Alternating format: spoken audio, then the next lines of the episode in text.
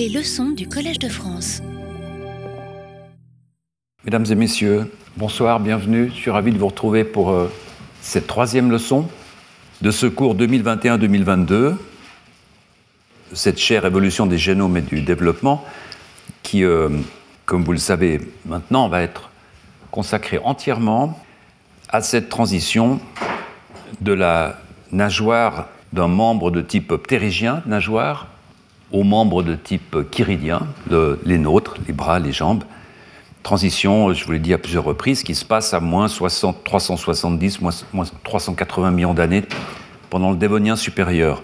Le cours d'aujourd'hui, nous allons parler finalement du développement des membres ptérygiens, donc du développement de la nageoire. On va voir que ça pose un certain nombre de problèmes, ne serait-ce que de choisir de quelle nageoire, puisque comme je vous le mentionnais lors du premier cours, euh, les membres ptérygiens, les nageoires, sont extrêmement diverses. Et donc on va tout de suite être confronté à ce problème du choix du système modèle, qui est un, problème évidemment qui est récurrent en, biologie, mais qui est particulièrement problématique dans le cas qu'on va discuter. On essaiera de comparer un peu ce qu'on a vu la semaine passée sur le développement des membres chiridiens, et puis on va parler du squelette dermique, qui est une curiosité, une curiosité des poissons.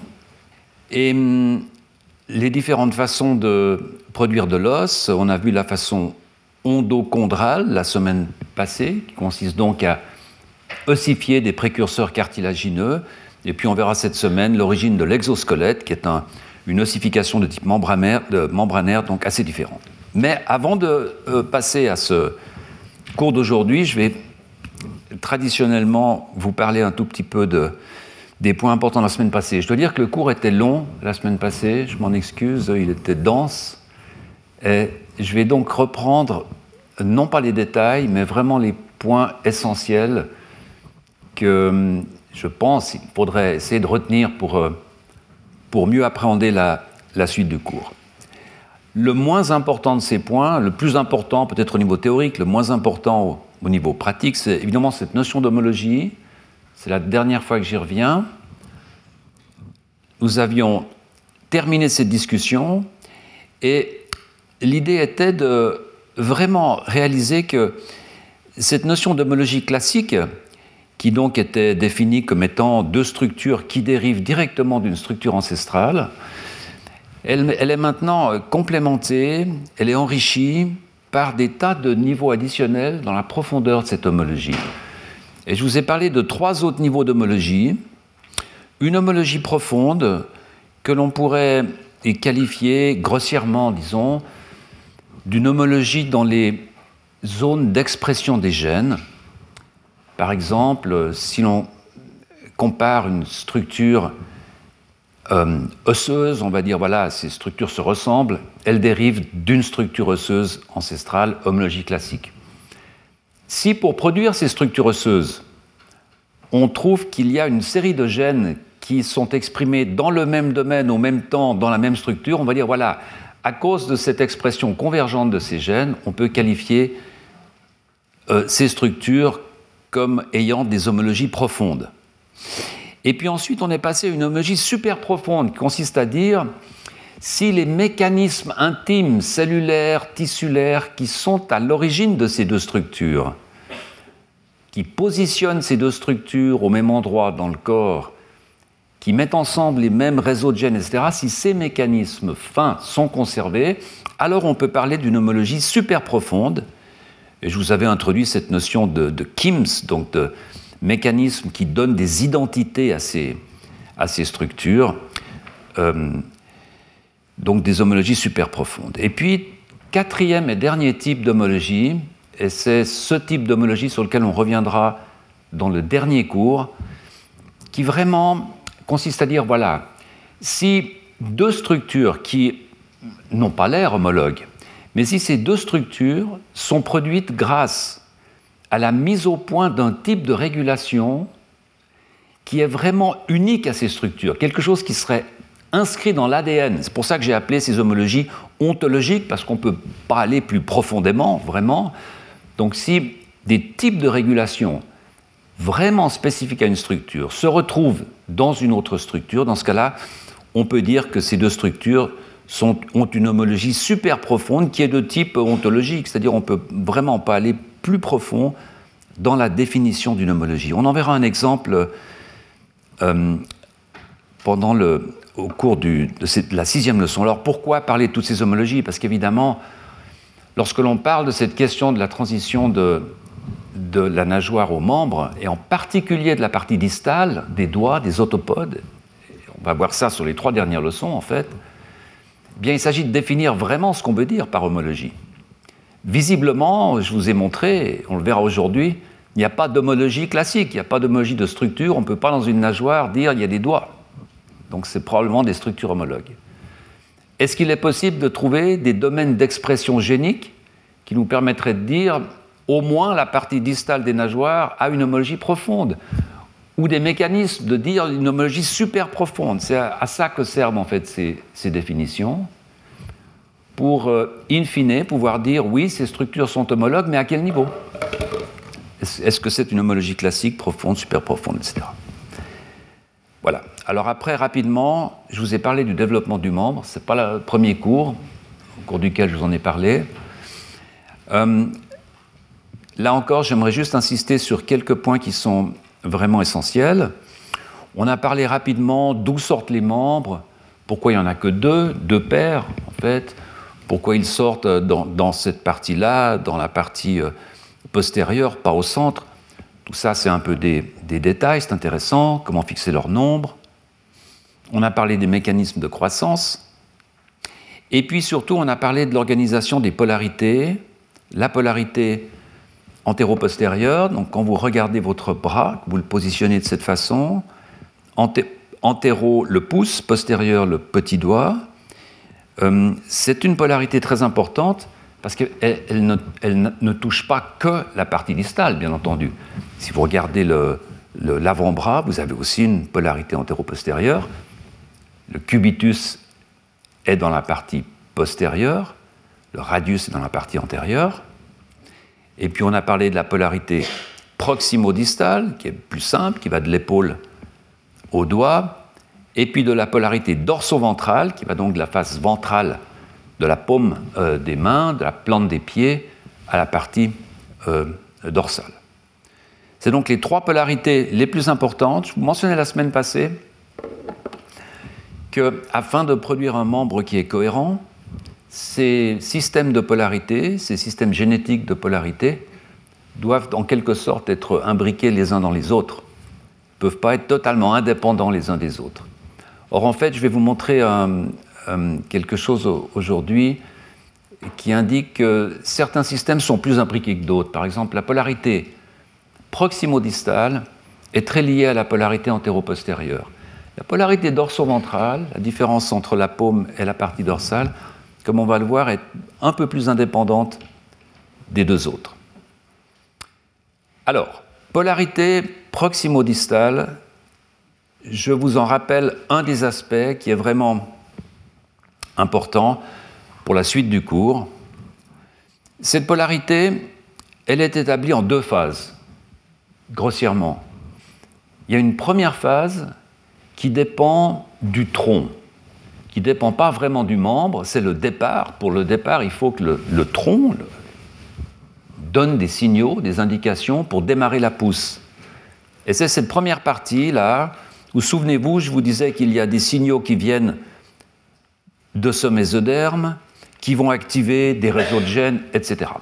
Peu importe les détails, le résultat qui est absolument essentiel à considérer, c'est que cela conduit à la formation de cette épiderme de cette couche d'ectoderme ici vert qui va fabriquer une cytokine FGF8 qui va donc donner un signal de croissance aux cellules qui sont localisées juste en dessous, ici.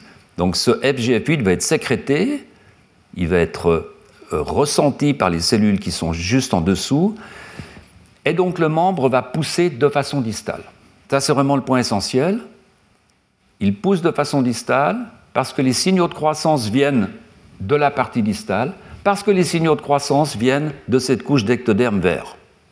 Cette couche, on va l'appeler la couche apicale ectodermique. Elle est à l'apex de la structure, couche apicale ectodermique. Alors j'insiste un peu là-dessus parce qu'on verra tout à l'heure que chez le poisson, il y a une grande différence en ce qui concerne cette couche apicale ectodermique. Et puis, une fois le membre démarré, eh bien, je vous disais la semaine passée que euh, euh, se, mettent en, route des réseaux de gènes, euh, des réseaux de régulation génétique qui vont s'auto-alimenter, en fait, qui contiennent à la fois l'information pour pousser le membre et l'information pour l'arrêter. Alors, sans rentrer dans les détails encore, cette, quantité de FGF8 va aller en augmentant, en augmentant. Donc, plus la quantité de FGF8 va augmenter, plus le membre va pousser, va pousser. Mais au-delà d'une certaine concentration, cette concentration de FGF8 va avoir un effet négatif sur ce réseau de, gènes, et donc ça va s'arrêter. Donc c'est un système qui contient à la fois l'information pour progresser et l'information pour s'arrêter. Donc il y a une première phase qui dépend du tronc et la deuxième phase qui vraiment est autonome, où le membre se prend en charge, pousse, s'arrête. Qu'est-ce qui va donner les différents segments du membre, donc la partie proximale, la partie intermédiaire, le zeugopode, le stylopode, le zeugopode et l'autopode, la partie la plus distale. Eh bien, on a vu, c'est la dernière fois que je vous en parle, on a vu que c'était cette famille de gènes OX. Ces gènes sont des gènes assez étonnants qui sont disposés sur les chromosomes en groupes. Il y a quatre groupes de ces gènes OX pour une raison simple, c'est que à la racine des vertébrés, s'est passé deux duplications, se sont passées deux duplications génomiques. Hum, c'est probablement une des raisons pour lesquelles les vertébrés ont pu émerger. Une duplication génomique, qu'est-ce que ça veut dire? Ça veut simplement dire qu'une cellule, un œuf, va dupliquer ses chromosomes, mais au lieu de les dupliquer et de se séparer en deux cellules, il va dupliquer les chromosomes et rester une cellule. Et puis, il va y en avoir deux de ces duplications. Donc, en quelque sorte, si vous voulez, nous sommes des sortes d'invertébrés octoploïdes. On est passé à travers deux duplications de notre génome. Et c'est pour ça que la majorité des gènes ont des numéros. LMX1, souvenez-vous, parce qu'il y a un LMX2 et un LMX3 à cause de cette duplication euh, génomique.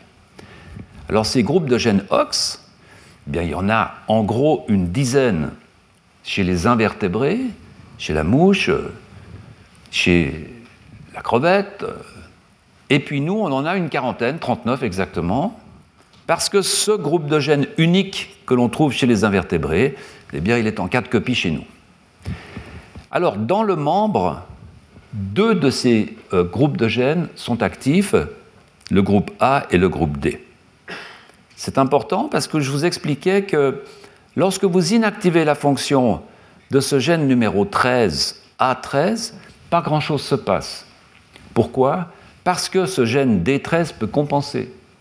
Et inversement, quand vous inactivez D13, A13 peut compenser. Par contre, lorsque vous enlevez la fonction des deux ensemble, eh bien, vous, essentiellement, vous perdez la main.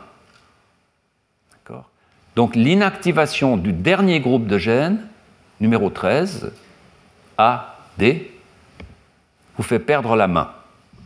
Conclusion, ces gènes sont absolument essentiels pour la fabrication de la main. De façon similaire, quand vous enlevez la fonction du gène A11 et D11, eh bien, essentiellement, vous perdez l'avant-bras. Donc, conclusion, ces gènes du groupe 11 sont essentiels pour fabriquer l'avant-bras.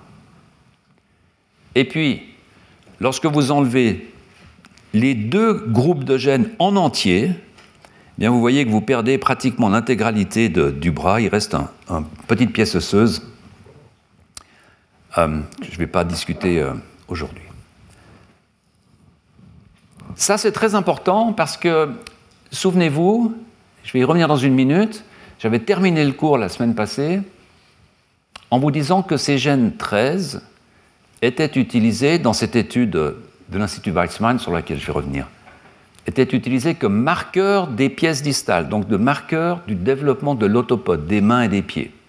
Évidemment, c'est un gène, on aimerait aller chez les poissons pour voir si ce gène existe, et puis s'il est fonctionnel dans les nageoires, puisqu'il marque chez nous la partie la plus distale. Mais ce qui est important de comprendre ici, parce que vous allez voir une différence dans deux minutes, c'est que ce gène est à la fois un gène marqueur, mais c'est un gène qui est causal pour la structure. Quand vous l'enlevez, il n'y a plus de structure.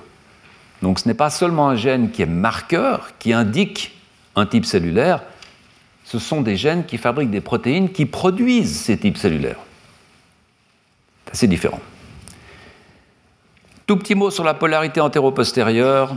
Euh, on ne va pas vraiment en discuter cette année, mais pour mentionner que c'est essentiellement un gène qui s'appelle Sonic Hedgehog qui est responsable, qui est exprimé dans la partie postérieure, donc dans la partie euh, euh, qui plus tard deviendra l'ulna, le cubitus et le petit doigt, en fait, dans cette partie postérieure. C'est une molécule qui est une molécule signalisante, donc qui va voyager, qui va établir des, une sorte de distribution en gradient dans le membre, et qui va donc en partie organiser cette polarité postéro-antérieure, plutôt qu'antéro-postérieure, je devrais dire. Et puis finalement, cette polarité dorso-ventrale, euh, alors ici, vous voyez une autre vue, hein, c'est une vue maintenant latérale du membre. Donc la couche ectodermique, elle vous regarde maintenant, elle est là. Donc ça, c'est la partie euh, dorsale, la partie ventrale. La partie dorsale est organisée par un gène qui s'appelle WIND, qui relâche une molécule qui va activer un gène qui s'appelle LMX1B. Et puis, euh, je vous montrais la semaine passée que quand vous inactivez, quand vous cassez la fonction de ce gène LMX1B, eh bien, vous avez en bas ici des membres qui sont double ventraux, donc ils ont deux faces ventrales. Je vous remonte cette image pour faire un point que, je n'ai pas fait la semaine passée, qui est que vous voyez qu'il y a un problème très très sérieux de polarité. Elle a disparu en fait. On a un membre maintenant qui est double ventral. Mais vous voyez également que les doigts, la polarité antéro-postérieure est maintenue, si on regarde les doigts, et puis vous voyez qu'il y a des doigts. Et puis il y a un méta ici, et puis il y a des... Donc la polarité proximo-distale est maintenue. D'accord? Donc c'est pour vous dire qu'en fait, cette polarité dorso-ventrale est relativement indépendante des polarités proximo-distales et antéro-postérieures. On peut complètement la supprimer ici, sans vraiment affecter les deux autres polarités. Voilà. Alors, tout cela, ce sont des gènes, ce que je vous disais la semaine passée, ce sont des domaines d'expression génique, des gènes que l'on inactive. Et je mentionnais bien sûr que le membre n'est pas construit par des gènes, mais par des cellules. C'est les cellules qui fabriquent les structures en biologie, ce ne sont pas les gènes. Et donc je vous avais présenté deux études qui revenaient un peu, qui, s'éloignaient un peu de ce côté génétique à outrance, pour vous parler d'abord de la stratégie, entre guillemets, de la, façon dont les membres chiridiens organisent leur patron osseux. Et, le point sur lequel je n'ai peut-être pas suffisamment insisté la semaine passée, c'est que le patron osseux, c'est-à-dire la distribution, la formation des os dans le membre, est ce qu'on appelle le patron primaire. C'est-à-dire que tout le reste, les muscles, les vaisseaux, etc. Tout cela va suivre le patron osseux. Euh, si quelqu'un a un doigt supplémentaire, par exemple, ce doigt généralement sera fonctionnel. Parce que les muscles vont venir, vont suivre, etc. Donc, l'organisateur principal des membres, c'est le patron osseux. Et la façon principale de produire ce patron osseux, je vous en parlais la semaine passée, c'est par euh, euh, euh, ce mécanisme de branchement et de segmentation, donc de cartilogenèse. Ce sont des cellules mésenchymateuses du mésoderme qui soudainement vont commencer à se condenser. Elles vont former un périchondrium autour, elles vont continuer à se condenser, se condenser, et puis en réponse à des paramètres pas entièrement connus, je dois dire, vont se brancher, il va y avoir des points de branchement, puis des segmentations, et cela va conduire à la formation du patron osseux, que vous voyez là, avec euh, l'humérus, le cubitus sur la face postérieure, le radius ici, et puis encore des branchements pour le carpe ici, et puis les doigts qui émergent de la partie postérieure. Hein. voilà. Le point qui est important à se souvenir quand on regarde ce, schéma, c'est qu'on a affaire à un mécanisme progressif dans le temps. On a d'abord la, la, formation du modèle cartilagineux proximal de l'humérus, puis des modèles cartilagineux du radius du cubitus, puis ça suit en fait l'élongation du membre. Donc c'est un système temporel. J'insiste là-dessus parce qu'on verra dans quelques minutes que chez le poisson, c'est un peu différent.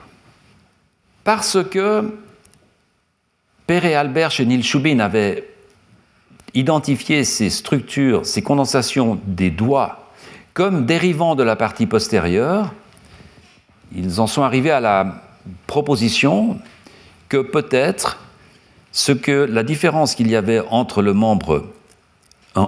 un membre ptérygien potentiellement ancestral, donc euh, des poissons sarcoptérygiens, et le membre chiridien, c'était simplement un coude de cet axe métaptérygien, ici, donc de l'axe droit des nageoires des poissons, qui pendant l'évolution se serait courbé et les doigts seraient apparus de la face postérieure, hein, comme un système, encore une fois, de branchement successif et de segmentation. C'est une hypothèse, hein, c'est une proposition qui fait suite à cette étude euh, uniquement cellulaire. Voilà. Et puis ensuite, je vous parlais alors d'une étude très récente. Et là, je pense que euh, peut-être pas parmi vous, euh, certains ont peut-être eu un peu de, difficulté à comprendre exactement les représentations graphiques que je vous ai montrées. Elles sont importantes. C'est pour ça que j'aimerais vraiment me focaliser là-dessus aujourd'hui, simplement pour vraiment essayer de faire passer ce message. En fait, ce message est très simple. Chaque cellule se caractérise par la quantité et la qualité des ARN qu'on y trouve.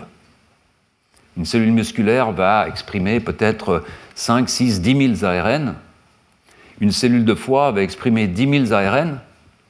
Sur ces 10 000 ARN, il y en aura peut-être 3 4 000 qui seront différents entre la cellule de muscle et la cellule de foie. C'est pour ça que ce sont des cellules de muscle et des cellules de foie. Donc, ce qui caractérise une cellule, premier critère, ce n'est pas l'ADN, puisque l'ADN elle-même, bien sûr, c'est les, quantités et les qualités d'ARN. Donc, si l'on arrive à séquencer, à avoir une collection, un annuaire des ARN présents dans une cellule, eh bien, on peut caractériser cette cellule par ces ARN. C'est ça, cette nouvelle technologie c'est ça qui a révolutionné le domaine, c'est de pouvoir avoir une description complète des ARN dans une cellule. D'accord? Alors, passons au-dessus de la technologie, c'est pas ça qui nous intéresse. Quand vous séquencez 1000 cellules avec un mélange de 10 cellules différentes, vous prenez 10 types cellulaires différents et vous séquencez 1000 cellules eh bien vous allez avoir 100 cellules d'un type, disons de foie, 100 cellules de poumon, etc. Tout ça, c'est mélangé. Le logiciel va pouvoir repêcher tous les ARN qui viennent d'une cellule parce qu'on y a introduit un code barre. Et là encore, ignorons la technologie. Simplement, chaque cellule a un code barre qui est intégré, qui va être intégré dans chaque ARN. Donc chaque séquence qu'on va lire, on verra un code barre. Le logiciel va regrouper tous les, tous les codes barres identiques et on aura pour chaque code barre identique tous les ARN venant d'une cellule. D'accord? C'est simple en fait. C'est très compliqué, mais c'est simple dans le principe. Bon, à partir de là, on va changer de programme, changer de logiciel, et on va dire euh, ce nouveau logiciel, est-ce que vous pouvez comparer toutes ces collections d'ARN pour regrouper ces cellules ensemble? Les cellules qui ont des ARN très similaires les uns aux autres, mettez-les ensemble. Et c'est ce qu'on obtient là. Voilà. Alors ça, c'est toutes les cellules d'un membre. Alors ce qui rend les choses un peu compliquées, c'est que ce ne sont pas toutes les cellules d'un membre, ce sont toutes les cellules du membre à des stades de développement différents. Tout est regroupé. D'accord? Donc vous avez une, visualisation qui est aplatie. Là-dedans, vous avez des cellules de membres de 10 jours et demi, de 11 jours et demi, de 13 jours et demi et de 14 jours et demi. D'accord? Ce que vous voyez là en couleur, ce sont tous les types de cellules. Par exemple, en bleu clair, là, vous avez des cellules qui sont appelées P1, qui sont des progéniteurs mésenchymateux. C'est des cellules souches qui vont donner les futures cellules mésenchymateuses. Alors pourquoi il n'y a pas un gros point bleu? Parce qu'il y a deux raisons. Premièrement, vous ne pouvez pas demander à chaque cellule d'une population de cellules mésenchymateuses d'avoir à l'ARN près les mêmes ARN. Il y a toujours un petit peu de variation. Donc le logiciel va regrouper ces cellules, ça va faire un petit nuage. Puis deuxièmement, il va y avoir dans ce nuage-là, de bleu clair, des cellules progéniteurs P1 au stade 10.5, 11.5, 12.5, 13.5. Elles vont être un peu différentes les unes des autres. D'accord? Donc, si vous demandez, sortez-moi les cellules P1 à 10 jours et demi, ou sortez-moi les cellules P1 à 11 jours et demi, vous allez avoir un sous-ensemble de ce nuage bleu. D'accord? C'est ce qui est fait là. Vous voyez? Ici, vous avez l'ensemble de tous les types cellulaires que vous pouvez trouver dans un membre pendant ces quatre jours. Et puis en bas, ici, vous avez les cellules à 10 jours et demi. Alors tout ce qui est gris, tout ce qui est gris, ce sont des cellules qui n'existent pas. D'accord? C'est ça qu'il faut bien comprendre, c'est ça qui est compliqué à, comprendre. Ce sont les cellules qui, vont, qui existeront plus tard, parce que tout cela représente les cellules des quatre jours compressés. Donc, cette cellule-là, cette cellule grise-là, à 10 jours et demi, elle n'existe pas. D'accord? Mais pourquoi elle est là? Parce que, vous voyez, à 14 jours et demi, elle existe cette cellule. Donc on, montre tout. Tout sur le même graphique. D'accord? C'est un peu. En fait, je, regardais euh, tout à l'heure un, un, résumé d'un match à Roland Garros. Et en fait, imaginez-vous une tribune. Imaginez-vous une tribune de Roland Garros. Et simplement, vous montrez les spectateurs qui y sont à quatre temps différents avec des gens qui vont partir, venir, qui vont se regrouper si le match est important. C'est ce que vous voyez là. D'accord? À ce stade 10.5, avant que le match commence, vous avez uniquement ces cellules-là qui sont présentes. Les sièges-là, ils sont tous vides. Mais vous voyez qu'ils se remplissent. Par contre, ceux-là, ils se vident. Pourquoi? Parce que ces cellules-là, ces cellules bleues, sont les cellules qui vont donner les autres cellules. Donc elles se vident avec le temps. D'accord? Voilà, c'est comme ça que ça fonctionne. C'est extrêmement puissant parce que vous pouvez, grâce à ça, faire du linéage cellulaire dans le temps. Vous pouvez suivre cette cellule-là, vous pouvez suivre et voir ce qu'elle va donner. Alors, le résultat, il est évident. On voit bien que les, premières populations que vous voyez, donc tout, ce qui remplit le membre, à 10 jours et demi, eh bien c'est quoi? C'est P1 et P2. P1, c'est la source de cellules progénitrices naïves, celle qui est définie par l'expression de MTX1, d'accord? Souvenez-vous. Et puis P2, c'est la source de cellules progénitrices pour la partie intermédiaire. La partie distale n'est pas encore là. La partie distale, c'est P3. Vous voyez que P3, qui est en haut là, arrive rapidement, mais un tout petit peu après, un tout petit peu après P1 et P2. Donc on a P1, cette population-là, qui va donner P2, et vous voyez que P3, ici, ne sort pas de ce nuage-là, il sort de ce nuage-là. D'accord? Alors, quand vous transcrivez ça en linéage cellulaire, eh bien, vous avez cette carte ici, ici, où vous avez une population de cellules naïves qui va d'un côté donner des cellules progénitrices pour la partie proximale, radius cubitus, et de l'autre côté, donner des cellules progénitrices pour l'autopode, pour la partie distale. Ça, souvenez-vous, c'est ce que Ed Conklin, en 1905, faisait en marquant les cellules, en enlevant les cellules dans l'embryon de Stylia, euh, partita, donc des urocordés, pour suivre le destin des cellules. Aujourd'hui, on le fait différemment. Alors, maintenant, si vous prenez ça et que vous compressez tout et que vous faites une carte présomptive, souvenez-vous, Ed Conklin, une carte présomptive, eh bien vous avez ça. Au tout début, vous avez cette population de cellules progénitrices qui va donner une autre population de cellules progénitrices qui va faire la partie proximale. Et puis en parallèle, ça va donner une autre petite population qui va grandir, qui va grandir, qui va donner la partie distale, les doigts. Pourquoi c'est important? Parce que, évidemment, imaginez que, l'on puisse faire cela sur des nageoires de poissons. ce sera rapidement possible, ce n'est pas encore. On pourrait voir si effectivement ces populations apparaissent de la même façon. On pourrait voir s'il y a une population qui ressemble aux cellules progénitrices qui donnent nos doigts. Ça, ce serait une homologie super profonde. Hein, ça, voudrait dire que le mécanisme cellulaire qui donne nos doigts serait peut-être, parce que je ne suis pas du tout convaincu, mais serait peut-être présent chez les poissons. Homologie super profonde. D'accord? Alors, ces populations, est-ce que l'on peut les marquer Est-ce qu'on peut les voir avec nos yeux? Et donc, ce que font ces, collègues, ce que font beaucoup de gens actuellement, c'est de rechercher un gène, deux gènes, trois gènes, dont l'expression pourrait marquer ces cellules. C'est-à-dire un gène qui serait exprimé dans toutes ces cellules naïves ici, ou un gène qui serait exprimé dans cette population P2, etc. Et en faisant ça, alors comment ça se fait? Ben, C'est simple.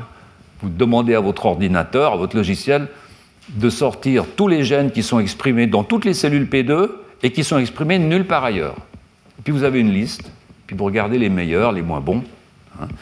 et puis vous arrivez à ces trois gènes que je vous montrais en fin de cours euh, la semaine passée, avec ce gène MSX1 qui marque la population de cellules totalement naïves, des cellules progénitrices naïves, dont toutes les autres cellules vont dériver. Et puis, cette coloration bleue ici, c'est un gène qui s'appelle SHOX2, peu importe, qui marque les cellules progénitrices de la partie intermédiaire, radius cubitus. De façon intéressante, je vous mentionnais la semaine passée que beaucoup de syndromes humains de maladies, je voyais un, euh, colloque euh, tout à l'heure sur les maladies rares, beaucoup de maladies qui touchent la longueur des os, qu'on appelle des short stature, des petites statures, euh, sont en fait causés par un problème dans ce gène SHOX2. Donc vous voyez qu'il y a une logique euh, euh, derrière. Et puis ce gène rouge ici, qui est le gène D numéro 13, que je vous montrais tout à l'heure. Hein, celui, c'est pas inattendu, quand vous enlevez sa fonction, vous enlevez les mains. Donc ce n'est pas inattendu que ce soit un gène important dans cette population progénitrice distale. Mais, et c'est ça le point que je voulais faire aujourd'hui, lorsque vous lorsque vous décidez d'enlever la fonction de ce gène-là, de ce gène qui est donc exprimé dans toutes ces cellules progénitrices essentielles, dont tous les autres types cellulaires dérivent. Qu'est-ce qui se passe? Rien. Pourquoi rien? Deux raisons. Premièrement, parce que le gène MSX, eh bien, comme beaucoup de nos gènes, je vous disais tout à l'heure, est présent en copies multiples à cause de cette duplication. Donc on a trois copies de gènes MSX. MSX1, MSX2, MSX3. MSX3, il n'est pas exprimé dans les membres, donc on l'élimine. MSX1, MSX2, comme par hasard, il y a deux, souvenez-vous, les OX, il y a deux, deux, complexes qui sont dans les membres, MSX1 dans les membres, MSX2 dans les membres. Donc le groupe de euh, Benoît Robert, il y a quelques années, à l'Institut Pasteur, a fait une double inactivation de ces deux gènes en même temps pour voir ce qui allait se passer. Et en fait, il ne se passe pas grand-chose. Vous voyez que les membres ne sont pas, sont pas normaux, mais vous avez des doigts, Hein, c'est les pattes avant, vous avez des doigts, c'est polydactyle, ils sont mal fichus, mais vous avez un, vous avez un membre. D'accord? Et je vous montre euh, ceci pour euh, vraiment insister sur un point précis, c'est que ce gène MSX1 est utilisé comme un gène marqueur. C'est un gène qui indique où se trouvent ces cellules, qui est exprimé par ces cellules. Mais ça ne veut pas nécessairement dire qu'il y a une relation de causalité entre l'expression de ce gène et le type cellulaire. C'est ce qu'on appelle dans ce domaine un gène marqueur. Parfois, les gènes marqueurs sont des gènes qui sont impliqués dans la fabrication de la structure. Le gène D13 est impliqué dans la fabrication de la structure. Le gène SHOX2 est impliqué dans la fabrication de la structure. Si vous enlevez SHOX2, vous avez vraiment une réduction significative de la, longueur du radius et du cubitus. Si vous enlevez MSX1 et MSX2, pas grand-chose se passe, mais ce n'est pas étonnant, parce que ce gène participe un peu, mais ce n'est pas un gène qui qui produit ce type cellulaire. C'est un gène qui est exprimé dans ce type cellulaire. ça peut paraître comme une subtilité, mais c'est vraiment important parce que ça indique aussi qu'il faut faire souvent attention ce que l'on considère ces aspects génétiques. Ce n'est pas parce qu'un gène est exprimé fortement quelque part que ce gène est utile dans ce quelque part. Il peut faire quelque chose, mais ce quelque chose n'est pas forcément quelque chose de définitif. Hein. Et ça, c'est vraiment une, règle, en fait, en, génétique. Il faut se méfier de tirer des conclusions fonctionnelles à partir de simples analyses de domaines d'expression.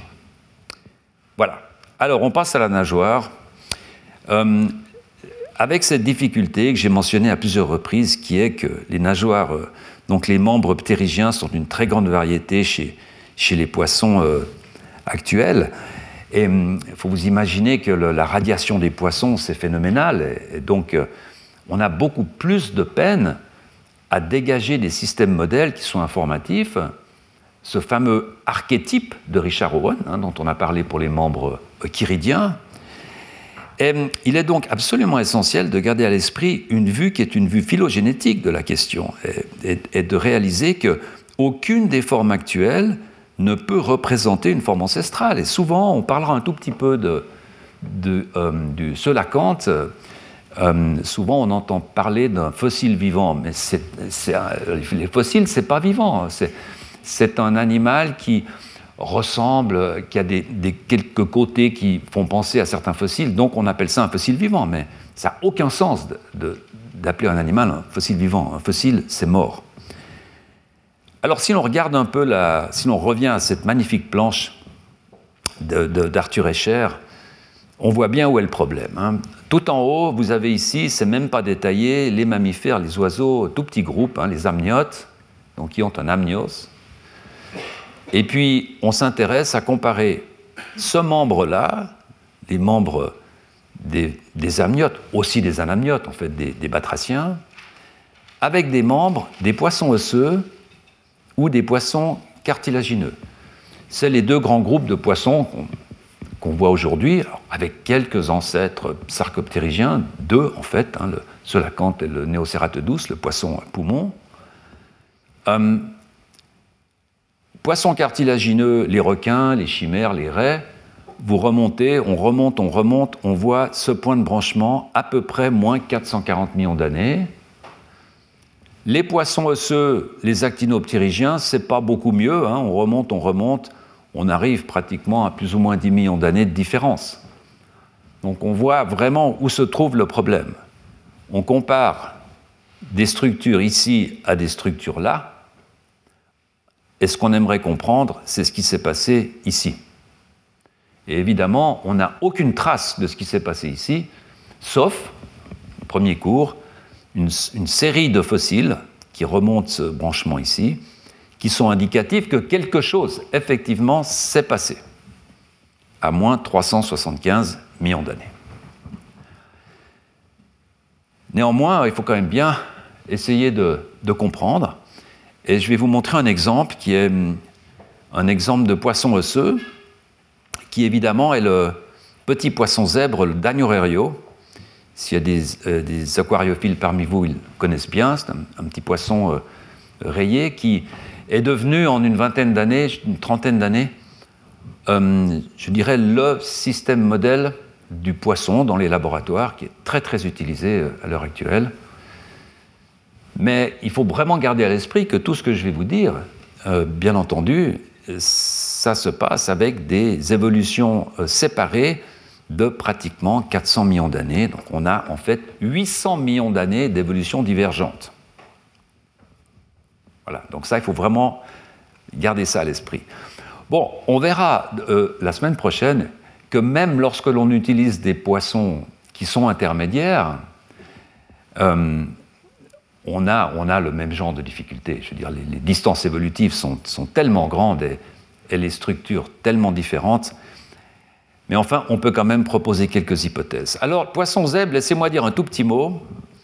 Pourquoi ce poisson est devenu euh, une sorte d'animal de, laboratoire qui est maintenant pratiquement l'équivalent de, la souris euh, pour les vertébrés? Alors évidemment, chacun de ces deux systèmes a des, a caractéristiques propres. Euh, le poisson zèbre, c'est un petit poisson qui fait 3-4 cm.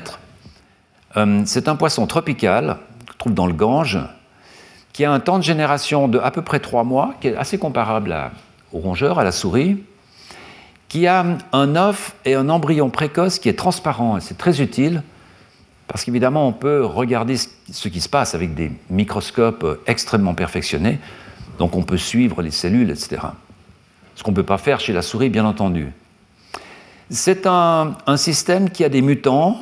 Euh, il y a eu plusieurs criblages génétiques. Donc des criblages génétiques, c'est quand on, traite ces embryons ou des spermatozoïdes, ou peu importe, avec des mutagènes. Et puis il y a des tas de mutations qui ont été euh, collectées, qui sont assez intéressantes. Euh, c'est un génome qui est très bien séquencé, ce qui évidemment est absolument nécessaire. Euh, imaginez, lorsque vous voulez faire ces études de séquençage d'ARN de cellules, ces séquences que vous obtenez, il faut bien les aligner avec un génome de référence pour savoir ce que c'est. Pour savoir que c'est tel gène. Donc il faut un génome de référence super bien séquencé. Alors aujourd'hui, on dit qu'on a des séquences de mille de, tas d'animaux différents. Effectivement, mais les génomes pour lesquels on a des séquences précises du génome entier sont encore des génomes très rares, qui sont de la qualité du génome humain, des génomes humains ou des génomes de la souris, etc. C'est extrêmement rare. Le poisson zèbre a un, génome qui est très bien séquencé. Euh, il est possible de faire de la transgenèse. Je vais vous montrer ça dans une minute. Donc, par conséquent, c'est un modèle de développement, surtout de développement, je dirais pour l'instant, qui est vraiment le plus utilisé avec la souris. C'est des installations qui sont coûteuses, mais qui euh, c'est tout de même plus simple à travailler que des mammifères, aussi pour des raisons éthiques, légales, etc. Alors, un problème, c'est que chez les poissons téléostéens, une duplication supplémentaire s'est produite. Ce qui, est intéressant à deux égards, Premièrement, ça vous dit que ce n'est pas simplement en dupliquant un génome qu'on devient plus performant du point de vue intellectuel, etc. Donc ce n'est pas une simple duplication génomique qui peut faire ça. Euh, il faut que derrière, il y ait de la sélection interne de, gènes, etc., pour, pour, produire de la nouveauté. Ça ne s'est pas vraiment produit chez les poissons euh, euh, téléostéens. Euh, mais évidemment, ça complique un peu parce que, par exemple, Dagnorerio, au lieu d'avoir quatre copies de ce groupe de gènes OX, on a sept. Il y en a une qui a disparu, et puis le poisson en a gardé sept. Donc tout est un petit peu plus compliqué d'un point de vue génomique. Et puis il y a quelques problèmes techniques qui sont dus à la vitesse de développement, ce qu'on appelle du mosaïcisme, parce que euh, un des points vraiment positifs avec ce poisson, c'est que en pratiquement 24 heures, vous avez une larve qui est terminée. 24 heures, il faut vous imaginer que c'est le temps pour l'œuf humain de faire une division, une seule. Eh bien, pendant ce temps-là, la petite larve du poisson est pratiquement produite. Donc c'est un développement qui va très très vite, extrêmement vite. Donc l'avantage, c'est qu'on peut suivre les choses qui se passent, on peut voir comment ça se passe. Euh, pour vous donner une idée, vous avez ici un œuf de poisson zèbre. Euh, j'aime bien vous montrer ces images pour euh, vraiment vous montrer à quel point les, le développement au sein des vertébrés, donc un groupe qui est un taxon qui est vraiment très, très récent finalement, peuvent être aussi différents que, que c'est le cas entre un poisson et un oiseau, vous voyez là. Cet œuf, il est uniquement entouré d'une membrane qui s'appelle le corion. Ce corion, nous l'avons aussi, les oiseaux l'ont aussi, c'est cette membrane que vous avez là, mais vous voyez que chez les amniotes, chez les amniotes, donc chez les oiseaux et les mammifères, cette membrane, elle couvre une autre membrane, ici, qui est l'amnios. Euh, vous savez tous, les ponctions amniotiques, en fait, il s'agit d'aller chercher le liquide qui est en contact direct avec l'embryon, c'est-à-dire ce liquide-là, le liquide amniotique, donc à l'intérieur de l'amnios. Cet amnios, il n'existe pas chez les batraciens, chez les anamniotes, donc chez les poissons et les, batraciens, donc c'est une grande différence. Et vous voyez que cette, cette, œuf, en fait, a une cellule, c'est une cellule, hein, c'est un, zygote, un œuf fécondé, va en fait se diviser partiellement. C'est une caractéristique que l'on trouve chez les poissons et chez les oiseaux, pas chez les batraciens. Vous voyez qu'on passe vraiment d'un groupe à l'autre. C'est ce qu'on appelle une division. Euh, ah, je, vais, vous montrer un exemple dans, dans quelques minutes. Euh, cette cellule va se diviser ici en deux demi-cellules, 4, 8, etc., pour faire une sorte d'embryon que vous avez sur le haut en fait de, ce, vitellus que vous avez là, et puis ces cellules vont descendre, vont entourer le vitellus, et puis faire cette petite larve.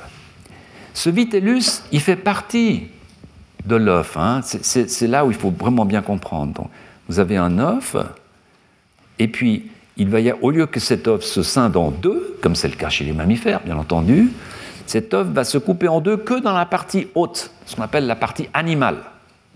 On va avoir 2, 4, 8, 16, et ces cellules vont se multiplier sur la partie haute. Mais le vitellus fait partie de l'embryon. D'accord? Et donc, au bout d'un moment, ces cellules en haut, quand il y en aura suffisamment, vont descendre, vont englober le vitellus, faire la larve de poisson, et le vitellus va se retrouver sur la partie ventrale et va être métabolisé par le poisson pour continuer sa croissance. D'accord? C'est un développement absolument remarquable qui ressemble un peu au développement des oiseaux. Si vous ouvrez un œuf de, poule qui est fécondé, vous ne verrez pas une division qui coupe le fond d'eux. Vous verrez une petite division sur le haut, et puis une autre, une autre, une autre, une autre. Puis progressivement, l'embryon va va métaboliser cette énorme quantité de nourriture dont il a besoin pour assurer son, voyage vers l'état adulte. Alors le fait que ces divisions sont tellement rapides, alors d'abord on n'appelle pas ça des divisions, pour être précis on appelle ça des clivages, parce que vous voyez quelque chose qui est assez étonnant en fait ici, qui est un,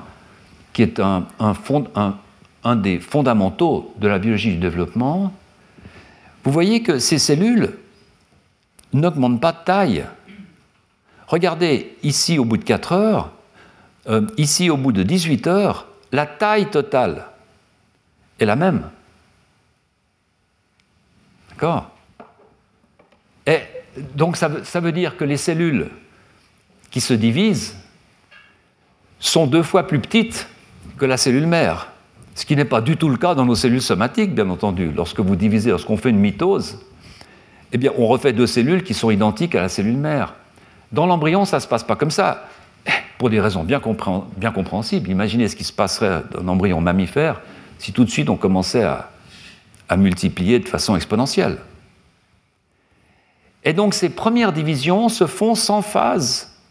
On a une phase de synthèse d'ADN, division synthèse d'ADN, division. D'accord? On n'a pas d'interface. Donc les cellules n'ont pas le temps de, reconstituer quelque chose. Donc on multiplie, on divise, on multiplie, on divise, on multiplie, on divise. En fait, on fait du saucissonnage. D'accord? Donc on part d'une cellule de deux cellules très grosses ici à des tas de cellules très petites ici. D'accord? Ça, c'est ce qu'on appelle des clivages. Ce sont des divisions mitotiques qui vont directement de la synthèse d'ADN à la division. Alors ça va très rapidement et ça crée un léger problème lorsqu'on veut faire de la génétique, en, particulier lorsqu'on veut faire de, des micro-injections, lorsque l'on veut introduire un gène, parce que très souvent, les divisions se passent tellement rapidement que le gène qu'on introduit n'a pas le temps de s'introduire. Donc il va s'introduire quand il y aura quatre cellules. Et peut-être qu'il va s'introduire à des endroits différents dans les quatre cellules, où il va s'introduire dans deux cellules, mais pas dans les deux autres. Et donc on va avoir des animaux chimériques. Donc c'est un petit problème technique euh, pour vous montrer qu'en fait, quand on, a un gain de quelque chose grâce à la rapidité, généralement, il faut se méfier parce qu'on a une perte de quelque chose d'autre. En fait, c'est voilà. Alors ces poissons, ils vont faire des nageoires, bien entendu. Ils vont faire des nageoires pectorales, qui sont donc les nageoires homologues au sens classique de nos bras. Ces nageoires, ce sont des structures qui sont vraiment magnifiques.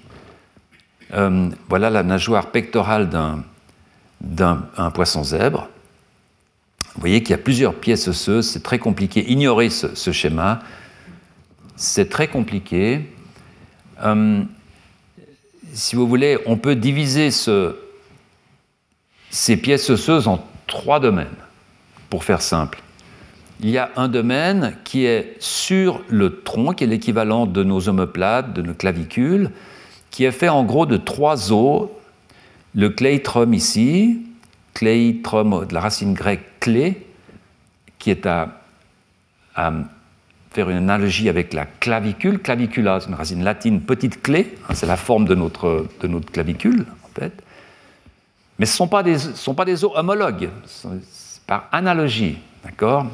Le cléitrum, et puis ici le coracoïde, qui en fait chez nous, ce coracoïde est une est, en fait l'excroissance que l'on a sur la scapula, donc sur l'omoplate.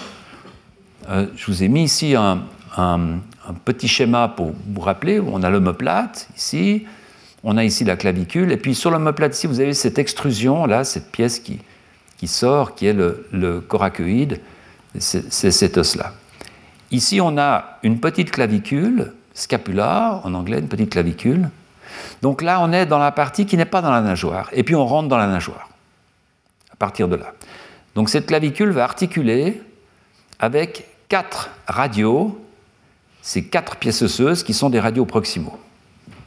Mais très rapidement, vous voyez qu'on ressort de cette partie-là, d'ossification endochondrale, pour arriver dans cette partie extrêmement élégante de ces, de ces rayons distaux ici, qui sont des rayons flexibles, évidemment, qui sont formidablement adaptés au, milieu euh, aquatique, hein, qui permet aux poissons de, de, nager.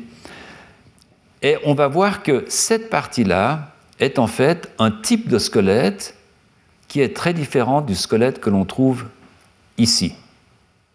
Ici, on a affaire à une ossification de type endochondral, alors que là, on a affaire à une ossification de type plutôt membranaire, qui est en fait le type d'ossification qu'on voit ici. Euh, juste pour ceux d'entre vous qui sont intéressés, une ossification de type membranaire, c'est en fait des cellules du mésenchyme euh, euh, qui directement se calcifient et se, se transforment en os. C'est par exemple le cas de notre crâne. Notre crâne qui est d'origine de la crête neurale, qui n'a pas du tout la même origine que nos os longs, hein, que notre radius humerus, un os totalement différent, on le voit bien sur les squelettes eh bien, ne passe pas par une étape de chondrogenèse, de cartilage. Alors que l'ossification endochondrale, c'est l'ossification classique de nos os longs, c'est qu'on passe d'abord à une condensation, segmentation, euh, hein, vous vous souvenez, les condensations de ces cellules, les chondrocytes, qui vont faire des modèles cartilagineux, du cartilage, du collagène, etc. Et puis, peu à peu, ce collagène, ces cartilages vont s'ossifier, vont se calcifier. D'accord? Ça, c'est vraiment le type d'ossification de nos os euh, longs. Alors, la nageoire, elle est faite de deux types de squelettes. Et c'est là vraiment où on rentre dans la différence majeure d'avec le membre chiridien. On a un endosquelette qui donc part juste après l'articulation de la scapula, de l'omoplate ici. Cet endosquelette, je vais montrer à quoi il ressemble. Et puis on a un exosquelette qui est tout le reste. Parfois on appelle l'exosquelette un squelette dermique, euh, peu importe, euh, endosquelette, exosquelette, squelette dermique, qui évidemment n'existe pas euh, dans le membre chiridien. Alors regardons un peu cette partie endochondrale. Vous voyez ici un agrandissement de cette photo. Et vous voyez que chez le poisson zèbre, chez le poisson téléostéen, vous avez une série de radios proximaux, PR1, 2, 3, 4. Ici, vous avez l'articulation avec l'omoplate, la scapula. D'accord? Donc on n'est pas dans une situation où on a une seule tête osseuse qui vient se brancher sur l'omoplate, comme c'est le cas chez nous. On a ces quatre euh, radios proximaux, euh, PR1, PR2, PR3, PR4. Et puis, en plus, distalement, on va avoir production de tout petits os qui vont être des radios distaux.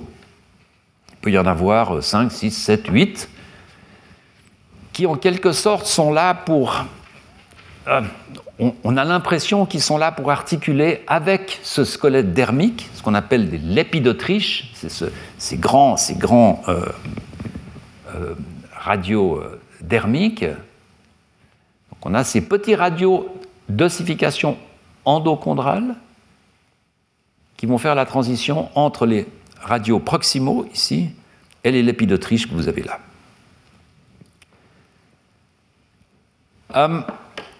Ces squelettes, ils sortent d'où? Comment se développent-ils? Si, Évidemment, si on veut avoir une idée précise, à la fois du développement et de l'origine de ces squelettes, eh bien, comme pour, la souris ou le poulet que je vous montrais la semaine passée, il faut remonter dans le développement pour avoir une vue dynamique du développement de, de ces structures. Et ce qui est frappant, c'est que si l'on remonte à un stade précoce, on voit que c'est très très similaire aux membres chiridiens. En fait, euh, au tout début, je vous montrais la semaine passée, je suis allé rechercher cette figure où l'on voit que le membre chiridien, il sort d'une partie du mésoderme, du mésoderme latéral qu'on appelle la somatopleure. Et souvenez-vous, la semaine passée, je vous montrais que c'est une coupe, donc ça, ça c'est une coupe transverse. Vous avez ici le tube neural, donc futur moelle épinière, vous avez ici le mésoderme somitique, et puis le mésoderme latéral, donc de côté, et c'est de là que vont sortir les bourgeons du membre tétrapode chiridien. Un classique, FGF8, c'est ce que je vous montrais tout à l'heure. Alors, si vous regardez chez le poisson, vous avez ici maintenant cette section transverse, là, cette cross-section, puis on regarde depuis la gauche ou depuis la droite, peu importe. Alors, cette boule ici, ben, évidemment, c'est le, c'est le vitellus, hein, c'est la nourriture. C'est ce, que l'embryon, ce dont l'embryon va avoir besoin pour arriver à une petite larve qui, se débrouille toute seule et qui peut commencer à, se nourrir. Hein. Alors quand vous faites une coupe histologique, on voit ici toute cette nourriture, ce gras qui est... Mais dessus, posé dessus, on voit ce mésoderme latéral, ici. Donc simplement, au lieu que cette structure-là soit disposée latéralement, elle est un peu disposée à plat parce qu'elle doit partir sur le, sur le vitellus. Hein. Mais vous voyez qu'en fait, c'est très similaire. Vous avez ici le tube neural du poisson, la future moelle épinière. Vous avez ici le mésoderme somitique. Et puis sur la gauche, ici, vous avez ce bourgeon qui est en train de pousser, ce bourgeon de nageoire. Alors une différence notable, c'est que ce bourgeon de nageoire, il, démarre un peu plus tard, relativement. Relativement, parce qu'évidemment, en, en temps réel, c'est très rapide, mais relativement, il arrive un peu plus tard que ne le fait le bourgeon de membre euh. Hum, très rapidement, on va voir que ces cellules du mésoderme ici hum, sont localisées en dessous d'une couche d'ectoderme qui, à plusieurs égards, ressemble en fait à cette couche d'ectoderme euh, ce AER, cette euh, couche apicale ectodermique, hein, qui, est donc responsable pour tirer ce, membre, Et on voit que cette couche existe, pareillement chez le, poisson zèbre, avec un épaississement. Mais il va rapidement se passer quelque chose de très curieux. Voilà, ici vous voyez ces cellules du mésoderme, cette couche ectodermique, on voit très bien ici, vous voyez, très épaisse, hein, qui est en train de relâcher des molécules pour faire pousser ce, bourgeon. On, on la voit encore très très bien ici, mais vous voyez que rapidement, cette couche va se replier sur elle-même. Et donc on va passer d'une couche ectodermique à un repli ectodermique. Autrement dit, cette couche, plutôt que de tirer le membre vers le haut, cette couche va soudainement se replier sur elle-même pour se coller et faire ce qu'on appelle un repli ectodermique.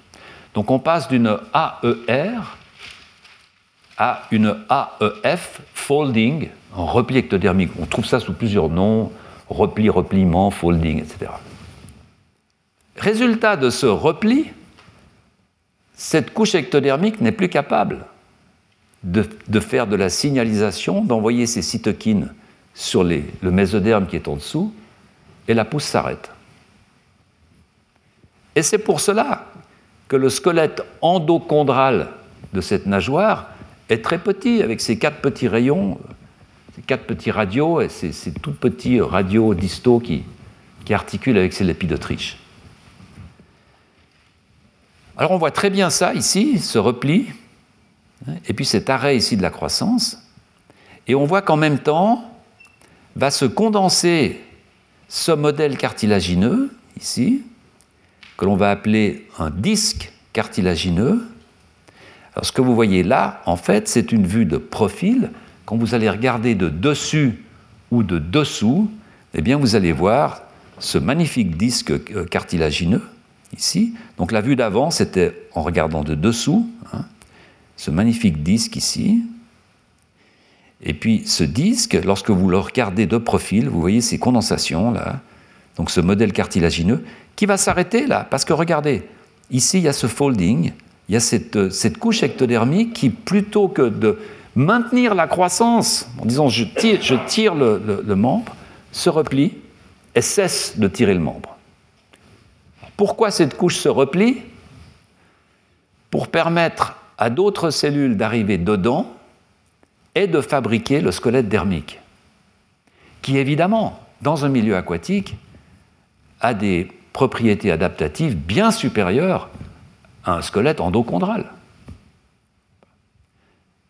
Donc il y a cette grande différence dans la nageoire qui fait que la pousse, qui est identique au, démarrage, très rapidement s'arrête par un repliement de cet ectoderme. Alors au niveau du mésoderme, au niveau de ce disque euh, chondrogénique ici, de, cette, euh, cette, condensation euh, qui exprime du, collagène, etc., comme chez la, comme chez le membre chiridien, eh bien, on voit qu'il ne va pas y avoir de branchement et de segmentation, mais les quatre radios vont apparaître simplement par euh, un, métabolisme de la, de, la, euh, de, la matrice cellulaire, il va y avoir une dégénérescence de la matrice cellulaire, et on voit très bien ça ici. Vous voyez que ce disque va se séparer en quatre. Il va y avoir mort, de disparition de la, de la, matrice ici. On voit là, c'est pas encore totalement fait. Vous voyez ici non plus, c'est pas totalement fait. En fait, ça commence dans la partie distale. Et c'est donc un disque cartilagineux qui va se séparer en quatre. Vous voyez que c'est très différent de ce qu'on a vu dans le membre chiridien. Souvenez-vous, dans le membre chiridien, on poussait le truc et puis on partait, branchement, et puis branchement, branchement. Ici, pas du tout. Ici, on fait un disque cartilagineux et on digère la matrice à trois endroits, ce qui fait qu'on finit avec quatre pièces osseuses qui vont, euh, qui vont se calcifier. je vous ai mis un petit résumé ici, c'est une étude qu'on avait fait déjà en 95, où l'on voit très bien ici le mésenchyme, la couche ectodermique, et puis vous voyez maintenant ce petit chapeau là, c'est en train de se replier déjà, déjà à ce stade. On voit que l'ectoderme est en train de se replier sur lui-même. Donc on arrête la croissance, on fait ce disque cartilagineux ici, chondrogénique, Ce disque va donner ces quatre radios proximaux, avec, voilà, on les voit bien maintenant, ces petites condensations là, qui sont aussi d'origine endochondrale. Et ça, c'est la structure endochondrale de la nageoire du poisson zèbre. C'est ce qui correspond à cette partie-là.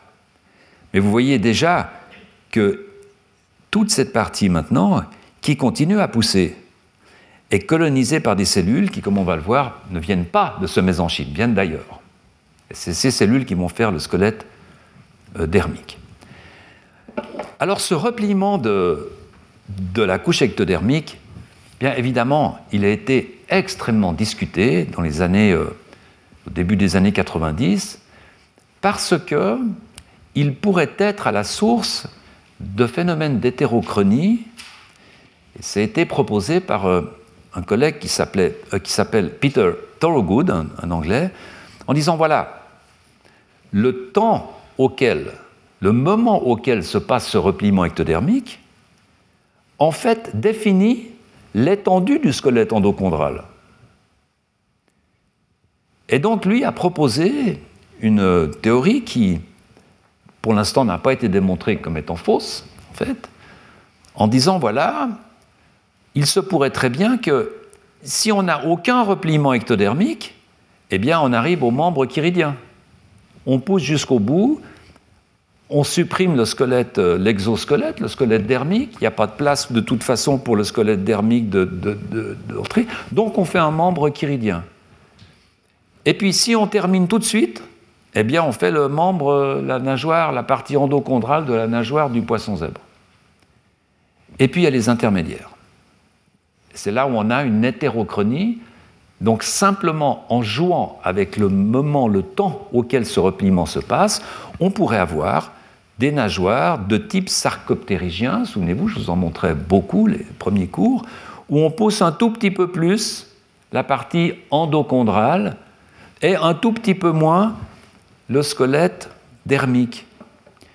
Euh, souvenez-vous, je vous en remontrerai une figure dans deux minutes. Euh, lorsqu'on a regardé le fossile de Tiktaalik, hein, ce fameux fossile de Tiktaalik, on voyait très bien, c'est l'épidautriche, on voyait très bien ces, parties flottantes du squelette dermique. Donc, ces fossiles de poissons sarcoptérygiens avaient un squelette dermique, avaient ces, rayons flexibles. Ça, c'est absolument clair. Voilà, donc ça, c'est le modèle de, de Peter Thorogood qui a été utilisé, qui est toujours utilisé comme base explicative dans de nombreuses publications les tentatives de vérification font penser qu'il pourrait ne pas être incorrect. Alors, les tentatives de vérification, ben, elles sont évidentes. Si vous-même vous aviez à, vérifier ce modèle, vous dites ben, la première chose que je fais, je vais simplement enlever ce repli ectodermique, essayer de garder l'ectoderme en contact hein, chez le poisson pour voir si par hasard on, pourrait, on pourrait peut-être rallonger un petit peu. Hein. Qu'est-ce qui se passe si systématiquement, on enlève, dès qu'on voit ce repli se former, on essaie de l'enlever pour maintenir le contact. Et ça, ça a été fait par un, par un groupe, euh, le groupe de Koji Tamura au Japon. Et hum, ce groupe, d'abord, a regardé vraiment en détail et produit ces images qui sont magnifiques. Vous voyez ici, en rouge, c'est une coloration de la laminine. La laminine, c'est une protéine de euh, la membrane extracellulaire, euh, de la matrice extracellulaire. C'est une des protéines les plus importantes de la matrice extracellulaire. Et vous voyez, avant le repliement, on voit cette protéine qui est entre l'ectoderme et le mésoderme. C'est là où elle doit être. Il y, une, il y a une lame basale entre ces deux couches, n'est-ce pas, où vous avez de la laminine.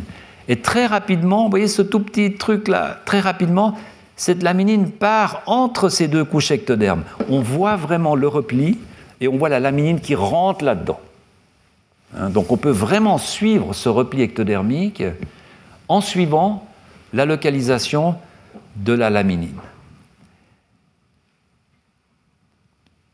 Donc ces auteurs proposent un modèle en disant voilà, ce qui se passe c'est la chose suivante, on a pouce du membre, la condensation du disque endochondral, qui va donc faire les rayons, qu'on a vu tout à l'heure, et puis dans la partie la plus distale, repli, on arrête de pousser, ça se termine ici.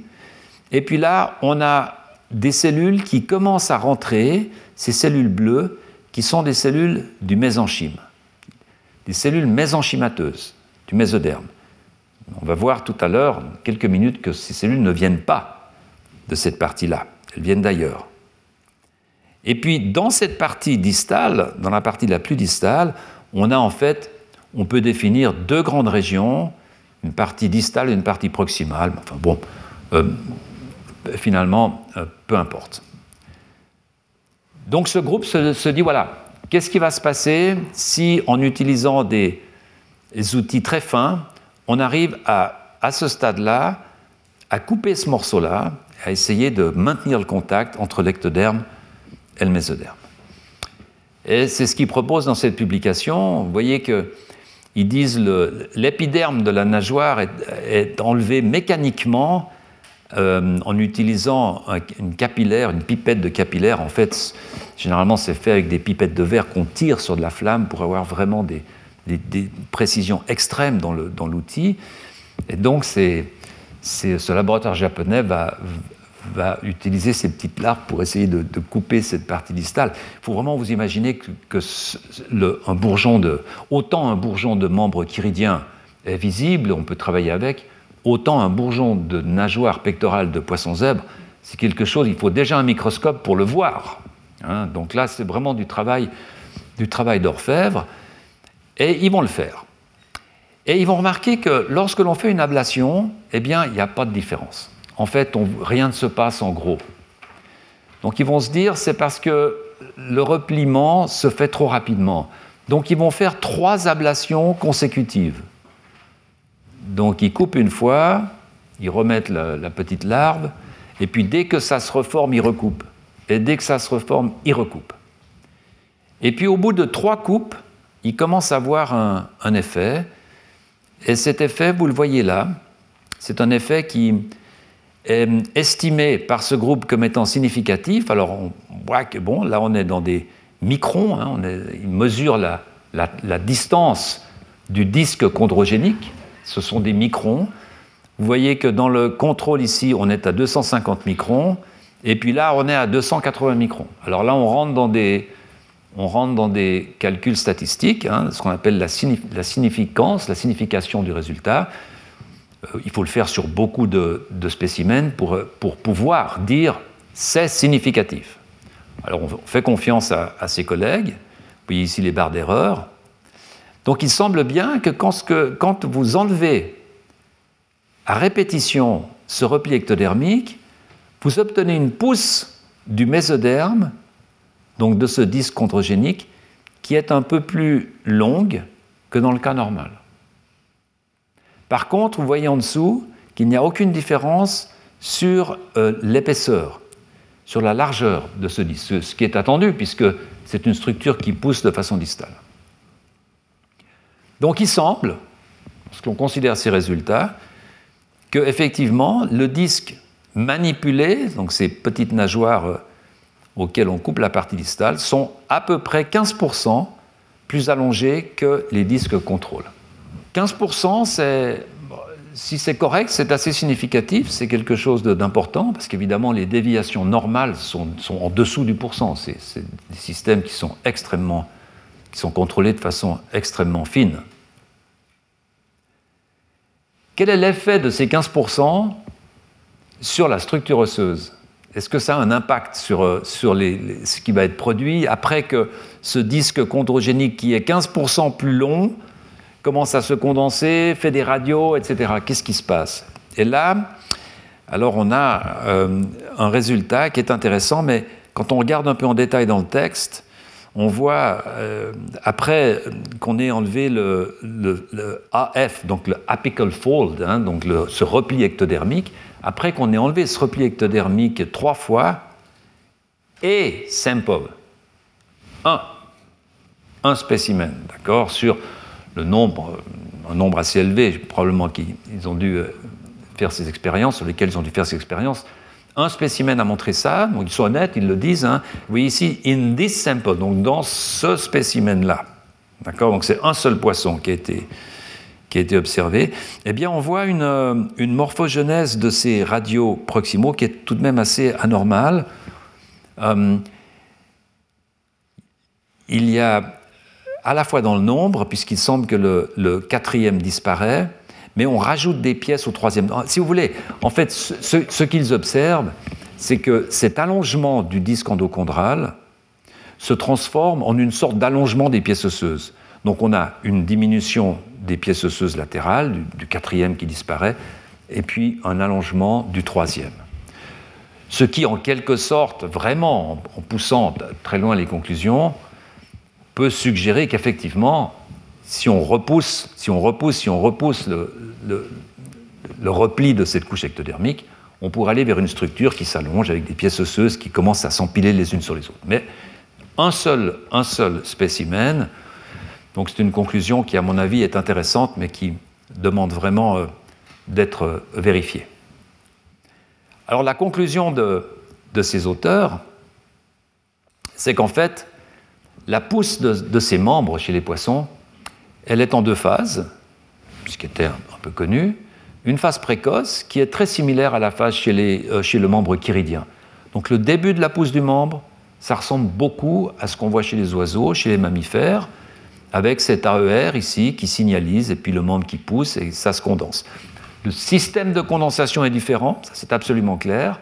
On n'a pas quelque chose de très progressif, mais on a une condensation de type endochondral, une ossification de type endochondral. Et puis rapidement, on passe à un système différent, où on arrête la pousse, on va faire ce repli ectodermique, et on va avoir des tas de cellules qui vont rentrer dans ce repli ectodermique, ici, pour donner ce squelette, euh, cet exosquelette, ce squelette dermique. Alors ce squelette dermique, ce que je vous disais tout à l'heure, il est évidemment en milieu aquatique extrêmement utile, très bien adapté. Et je vous montre euh, ce que je mentionnais ici, le squelette de, le fossile de Tiktaalik, où on voit ici ces, structures. Hein. Là, vous avez les pièces osseuses, hein, ces fameuses pièces osseuses ici. Et vous voyez comment ça a été traduit par les auteurs. Ici, c'est euh, l'exosquelette, c'est l'épidotriche, c'est actinotriche qui sont la partie flexible. Alors, est-ce que effectivement la balance entre l'endosquelette et l'exosquelette dépend de cette horloge de Peter Thorogood, du moment auquel on fait ce repli Si on le fait très rapidement, on a très peu d'endochondral, beaucoup d'exosquelettes. Si on le fait très tardivement, on a beaucoup d'endochondral, très peu d'exosquelettes. Puis si on ne replie pas, ben on a nos bras. Est-ce que c'est ça? Peut-être. Euh, pour cela, il faudrait vraiment essayer de modifier ce repli ectodermique sur d'autres types de poissons pour voir si effectivement on peut commencer à construire une hypothèse euh, euh, solide. C'est l'épidotriche, ces actinotriches, et j'aimerais terminer là-dessus aujourd'hui, d'où viennent-ils? Ce squelette dermique, d'où vient-il? Les poissons sont nos ancêtres. Donc chez nous, est-ce qu'il existe? Est-ce qu'on en a gardé des traces? Et donc pour euh, attaquer ce, problème, la première chose à faire, évidemment, c'est d'essayer de savoir ce qu'il y a. De quoi est composé ce squelette dermique Quelles sont les, molécules qui sont là-dedans? Est-ce que c'est du collagène? Et ça a été fait de façon différente. Euh, une des publications les plus instructives, à mon avis, euh, c'est une publication du laboratoire de Marie-André Akimenko,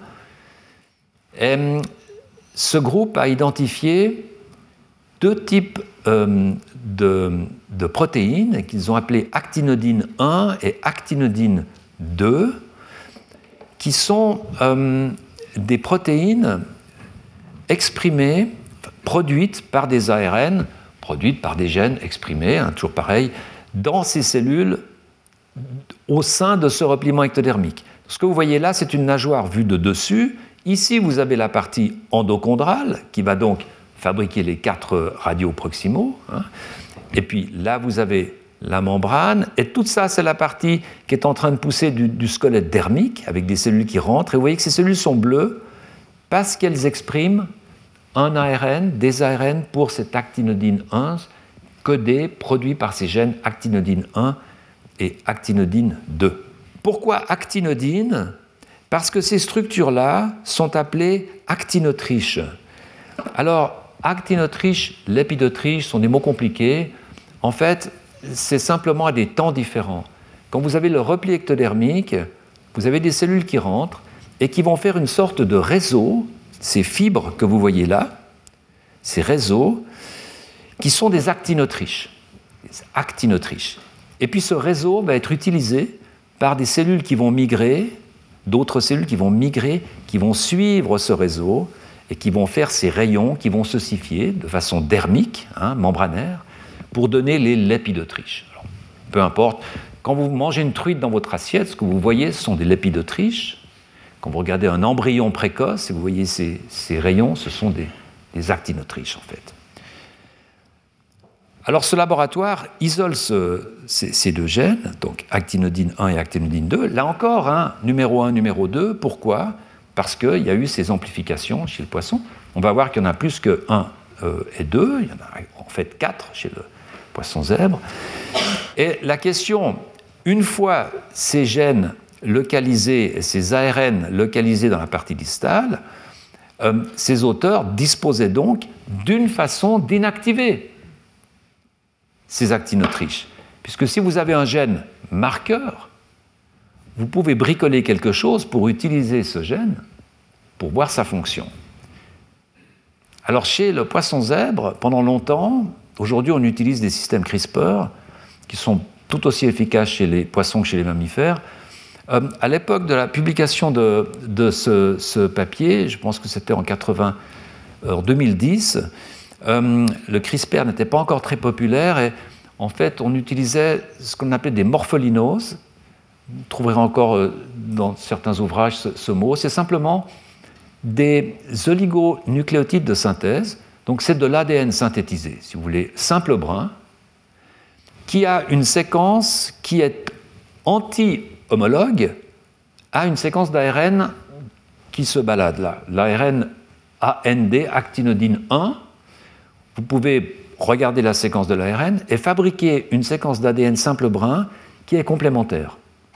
Si vous, donnez, si vous arrivez à donner cette séquence d'ADN complémentaire, cette séquence va aller se fixer sur l'ARN et l'inactiver. L'ARN ne pourra rien faire, ne pourra pas fabriquer de protéines puisqu'il y a cette séquence qui va coller dessus. Hein. C'est le principe général des morpholinoses. Donc ces auteurs vont utiliser des morpholinoses qui sont dirigés à la fois contre le gène, les ARN actinodine 1 et les ARN actinodine 2. Donc une double perte de fonction. Et hum, ils vont voir que toute la structure en fait est affectée. C'est assez intéressant. Ici, vous avez hum, une structure contrôle, et puis sur la droite, vous avez le résultat de ce double traitement au morpholino. Et vous voyez deux choses.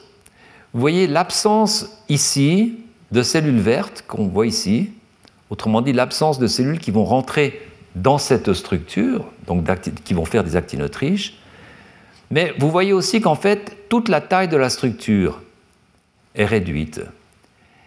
Et donc, ces cellules qui rentrent, qui expriment ces, ARN d'actinodine et qui rentrent dans cette structure, dans ce repli ectodermique, pourrait en fait prendre part au développement de la structure et pas seulement rentrer dedans. Alors ça, c'était une observation assez intéressante parce qu'on peut voir effectivement les choses de deux façons différentes. On peut voir une structure qui pousse, replie. Le repli existe, des cellules rentrent. Mais on peut aussi voir d'une autre façon, euh, la structure pousse, et puis en même temps que le repli démarre, des cellules arrivent et, et pousse pour accentuer le repli en même temps qu'elle rentre. Hein. C'est ce qui semble être le cas ici, puisque quand vous enlevez ces cellules, quand vous inactivez ces gènes, il semble que c'est toute la structure qui est affectée. Alors ces gènes actinodines, eh bien, il y en a quatre chez le poisson zèbre, 1, 2, 3, 4. cette représentation graphique ici vous montre des domaines protéiques. Ce que vous voyez là, c'est des protéines, c'est des suites d'acides aminés. Et puis, ces différents symboles, un rond, un carré, une barre, etc., sont en fait des domaines protéiques particuliers qui font quelque chose de particulier. Peu importe quoi, ça peut être un domaine transmembranaire, ça peut être un domaine de kination, ça peut être. C'est un domaine de la protéine dont on sait, de façon empirique, qu'il est responsable pour faire quelque chose, pour lier une autre protéine, pour euh, se balader dans la cellule, etc. Et donc vous voyez qu'en comparant ces différents gènes d'actinodine, on voit qu'il y en a deux qui sont complets, donc qui, produisent des protéines probablement complètes. On voit qu'il y en a deux qui probablement, vraisemblablement, ces deux gènes-là sont issus d'une même duplication, ces deux gènes-là sont issus d'une autre duplication. Bon, le, fait est qu'il y a quatre copies de gènes d'actinodine chez le poisson zèbre. La question est simple, ces gènes, est-ce qu'ils existent chez nous? Est-ce qu'ils existent chez d'autres animaux? Et vous voyez ici que, à ma connaissance,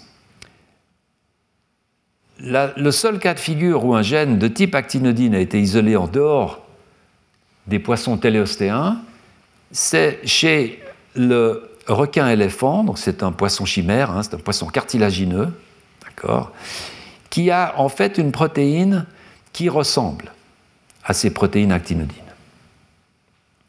Alors, bien entendu, euh, la question c'est comment est-il exprimé chez le, chez le requin-éléphant Qu'est-ce qui se passe quand on inactive ce gène chez le requin-éléphant Tout ça, bien entendu, c'est pas fait. Parce qu'avoir une colonie de requins-éléphants dans son laboratoire, pour pouvoir manipuler, c'est compliqué. C'est beaucoup plus compliqué que, le poisson zèbre, mais peut-être cela se fera-t-il euh, un jour ou l'autre. Ce sont des animaux holocéphales hein, qui sont magnifiques, qui font donc partie des poissons cartilagineux. Souvenez-vous, ces poissons qui, sortent avant même les, les euh, donc il y a 450 millions d'années, hein, euh, et qui partagent des caractères avec les requins, les raies, etc. Alors lorsqu'on le regarde, eh bien on voit qu'on a de l'actinodine chez les chondrichtiens, poissons cartilagineux, on a de l'actinodine chez les actinoptérygiens, et au jour d'aujourd'hui, aucun gène d'actinodine n'a été isolé de génome vertébré en dehors des poissons. Euh, pourtant, je dois dire, sur des génomes qui sont tout de même bien séquencés. Donc vraisemblablement, on peut dire aujourd'hui que ces gènes ont été perdus euh, chez nous, euh, on devait les avoir, puisqu'on dérive de ces poissons sarcoptérygiens. Donc, le long de la route qui a conduit aux vertébrés, ces gènes ont disparu. La dernière chose que j'aimerais mentionner aujourd'hui, c'est l'origine des cellules qui rentrent dans ce repli ectodermique. Et ça, c'est une question qui vraiment a été, euh, pendant pratiquement des dizaines et des dizaines d'années, a été une question centrale, puisque beaucoup de gens pensaient, la majorité en fait, pensaient que ces cellules provenaient de la crête neurale. Alors la crête neurale, euh, c'est une population cellulaire extrêmement intéressante chez les vertébrés.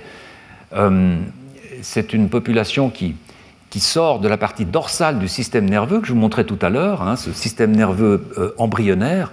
Tout en haut, dans la partie dorsale, il y a des cellules qui qui, pour des raisons extrêmement curieuses, tout d'un coup vont essaimer, vont partir et vont coloniser des endroits totalement euh, différents du corps et vont faire des tas de dérivés qui ne sont pas faits par les autres feuillets embryonnaires classiques. Par exemple, tous les os de notre crâne, à part l'occipital bien sûr, qui est un os d'origine endochondrale, tous les os sont d'origine de la crête neurale. pour ça qu'ils ressemblent à des os de type membranaire. Euh, tout le système entérique, le système nerveux entérique, euh, la crête neurale. Des tas de dérivés, évidemment, ont été essentiellement travaillés par Madame euh, Nicole Ledoirin, qui était professeure au Collège de France. Peut-être certains d'entre vous ont eu la chance de suivre ses cours. C'est elle qui a vraiment travaillé cette question. Et donc, l'on pensait que chez les poissons, ce squelette d'origine dermique, cet exosquelette qui ressemblait un peu à une ossification de type membranaire, ma foi, devait dériver des cellules de la crête neurale. Mais extrêmement difficile à, évaluer, puisque pour savoir quelles étaient les cellules qui dérivent de la crête neurale, il faut pouvoir marquer la crête neurale. C'est ce qu'a fait Nicole Ledoirin pendant 40 ans de sa vie, en fait d'essayer de faire des greffes pour voir où atterrissaient ces cellules. Et il a donc fallu attendre ces dernières années pour avoir une technologie chez le poisson qui permette de marquer les cellules de la crête neurale. Et c'est ce qui a été fait par deux groupes, et c'est là-dessus que je vais terminer. Le premier groupe, c'est un groupe qui comprend Jean-Paul Thierry, qui a beaucoup travaillé sur la crête neurale, et qui, pour vraiment avoir une idée claire, on produit des poissons, des poissons zèbres, dans lesquels toute la crête neurale est marquée en rouge. Alors comment cela est-il possible? C'est simple. On isole un gène marqueur de la crête neurale, donc un gène qui est exprimé dans toute la crête neurale, et pas ailleurs, ou à quelques endroits ailleurs, peu importe, c'est euh, ce gène SOX10. Et puis, ce gène, eh ben, on va se débrouiller pour euh, mettre derrière une fluorescence rouge, ce qui fait que partout où ce gène est exprimé, les cellules vont avoir une fluorescence rouge. Là encore, c'est un peu plus compliqué, mais dans le fond, c'est assez simple. Donc toutes les cellules de la crête neurale vont avoir une fluorescence en rouge. Et cette lignée de poissons, eh bien évidemment, ils vont analyser la nageoire et ils vont voir qu'il y a certaines cellules rouges. Pourquoi? Parce que euh, dès que la nageoire commence à être innervée, il y a des cellules de Schwann. Les cellules de Schwann, c'est la crête neurale. Et donc les cellules rouges qu'on voit là, ce sont en fait très probablement des cellules de Schwann euh, qui vont donc être associées au, nerf. Mais les chondrocytes, les chondroblastes, toutes ces cellules qui vont produire euh, ces segments du squelette euh, dermique, en fait, ne sont pas rouges. Donc les cellules dérivées de la crête neurale ne sont pas des ostéoblastes. D'accord? Qui eux sont marqués en vert par l'utilisation d'un autre gène marqueur. Donc, lorsque ces auteurs marquent la crête neurale en rouge, ils ne retrouvent pas de rouge dans les ostéoblastes, donc les cellules qui directement, j'ai dit chondroblastes avant, c'est les ostéoblastes, qui se ossifient directement à partir de ces cellules qui rentrent dans le repli ectodermique et qui vont produire ces lépides.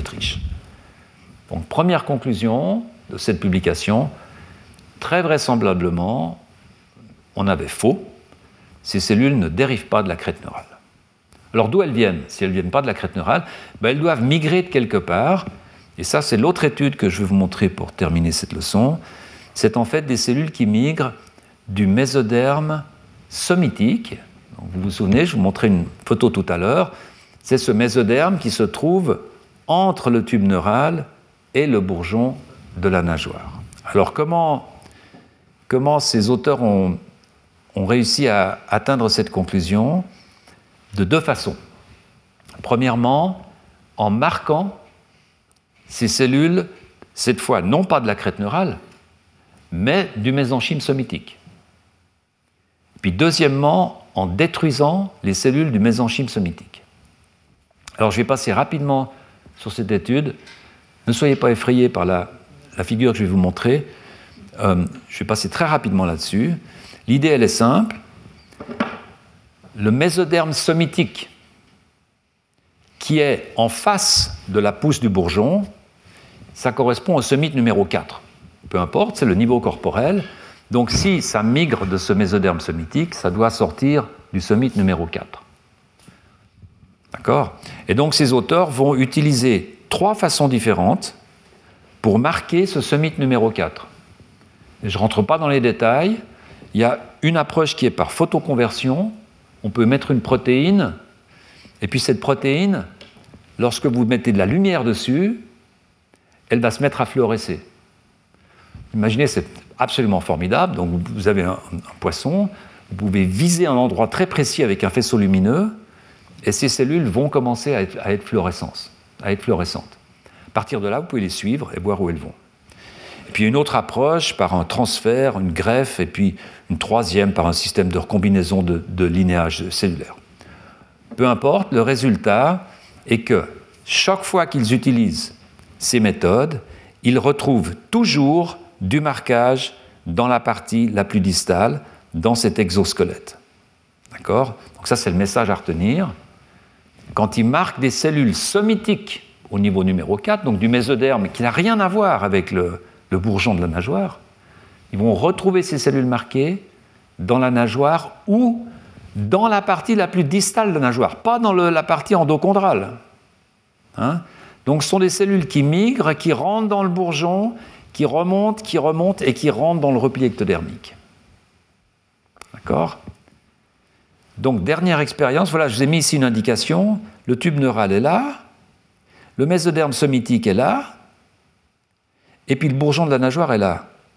Alors ça, c'est une section transverse, hein, c'est une section qui, une cross-section comme ça, d'accord? Et on est à peu près au niveau de ce qui plus tard donnera le somite numéro 4. Et donc il y a des cellules dans cette partie-là qui vont migrer, migrer, migrer, rentrer dans cette structure et coloniser la partie distale. Donc, dernière expérience pour ces auteurs, qu'est-ce qui se passe si on arrive à tuer ces cellules, spécifiquement ces cellules qui vont passer dans cette partie-là Qu'est-ce qu'on va, va, voir? Est-ce qu'on va toujours voir un, exosquelette ou, pas?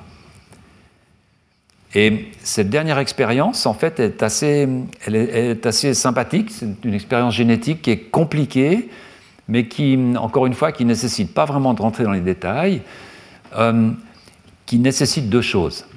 Vous avez un poisson qui, auquel vous allez demander de produire une enzyme particulière dans ses cellules. Une enzyme qui n'existe pas chez le poisson. Cette enzyme, elle est capable de métaboliser un substrat que vous allez mettre dans l'aquarium et de produire un métabolite toxique. Donc, un poisson qui exprime cette enzyme est un poisson heureux. Il nage, il n'y a aucun souci. Si vous pipetez dans l'aquarium ce substrat, l'enzyme va métaboliser ce substrat, produire une substance toxique, le poisson meurt. Les cellules meurent. D'accord? Donc, le truc génétique, c'est le suivant. Vous, vous, fabriquez un poisson transgénique qui exprime un activateur de gène, VP16, dans ces cellules somitiques. Comment dans ces cellules somitiques Parce que cet activateur, vous le mettez sous le contrôle de séquences qui sont exprimées dans ces cellules somitiques. D'accord? Donc vous trompez le poisson, vous dites au lieu d'exprimer ce gène TBX6 dans ces cellules, non, non, non, non, tu vas exprimer un activateur de transcription. D'accord? Le poisson exprime un activateur de transcription dans ses cellules, il n'a aucune idée, de, il n'y a absolument aucun effet. Lorsque vous croisez ce poisson avec un autre poisson, qui lui a cette enzyme maintenant, ce gène qui code pour l'enzyme, et qui a une séquence qui est reconnue par cet activateur de transcription. Que va-t-il se passer? Ce poisson va vont se croiser, vont donner des petits. Si un petit a à la fois ce transgène et ce transgène, il va activer cette enzyme dans les cellules qui sont spécifiques pour TBX6. Dans le fond, c'est hyper simple. Vous avez une sorte de bombe et de détonateur. Hein. vous croisez les deux et vous allez avoir la bombe et le détonateur dans des cellules particulières. Vous avez choisi. Il ne reste plus que l'allumette. L'allumette, vous pipetez, vous pipetez le substrat. D'accord? L'enzyme qui est exprimée spécifiquement dans les cellules du mésenchyme reconnaît le substrat produit une toxique et les cellules spécifiquement du mésenchyme vont mourir. Voilà. Voilà à quoi s'amusent les scientifiques dans les laboratoires. Je dis ça en plaisantant. En fait, ce sont des approches qui sont extrêmement précises, très techniques, mais qui permettent d'avoir un niveau analytique euh, qui, est, vraiment, vraiment intéressant. Parce que imaginez, comment, comment pourrions-nous imaginer un système dans lequel on puisse aller spécifiquement détruire une sous-population de cellules autant que vous souhaitez avoir? Parce que pipeter le substrat dans l'aquarium, c'est vous qui décidez. Donc on peut faire ça un temps T1, T5, T10, T15, T20, peu importe.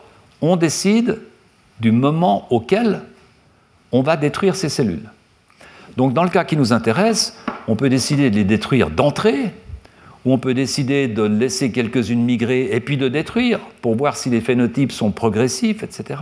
Hein, donc c'est vraiment une approche qui est, qui est extrêmement précise. Alors, voilà, je vous montre simplement le résultat. Le résultat, c'est que quand vous mettez le substrat dans l'eau, mais que le poisson n'a pas ni la bombe ni le détonateur, eh bien rien ne se passe. Quand vous avez l'enzyme qui est présente, mais vous n'avez pas le substrat, eh bien rien ne se passe.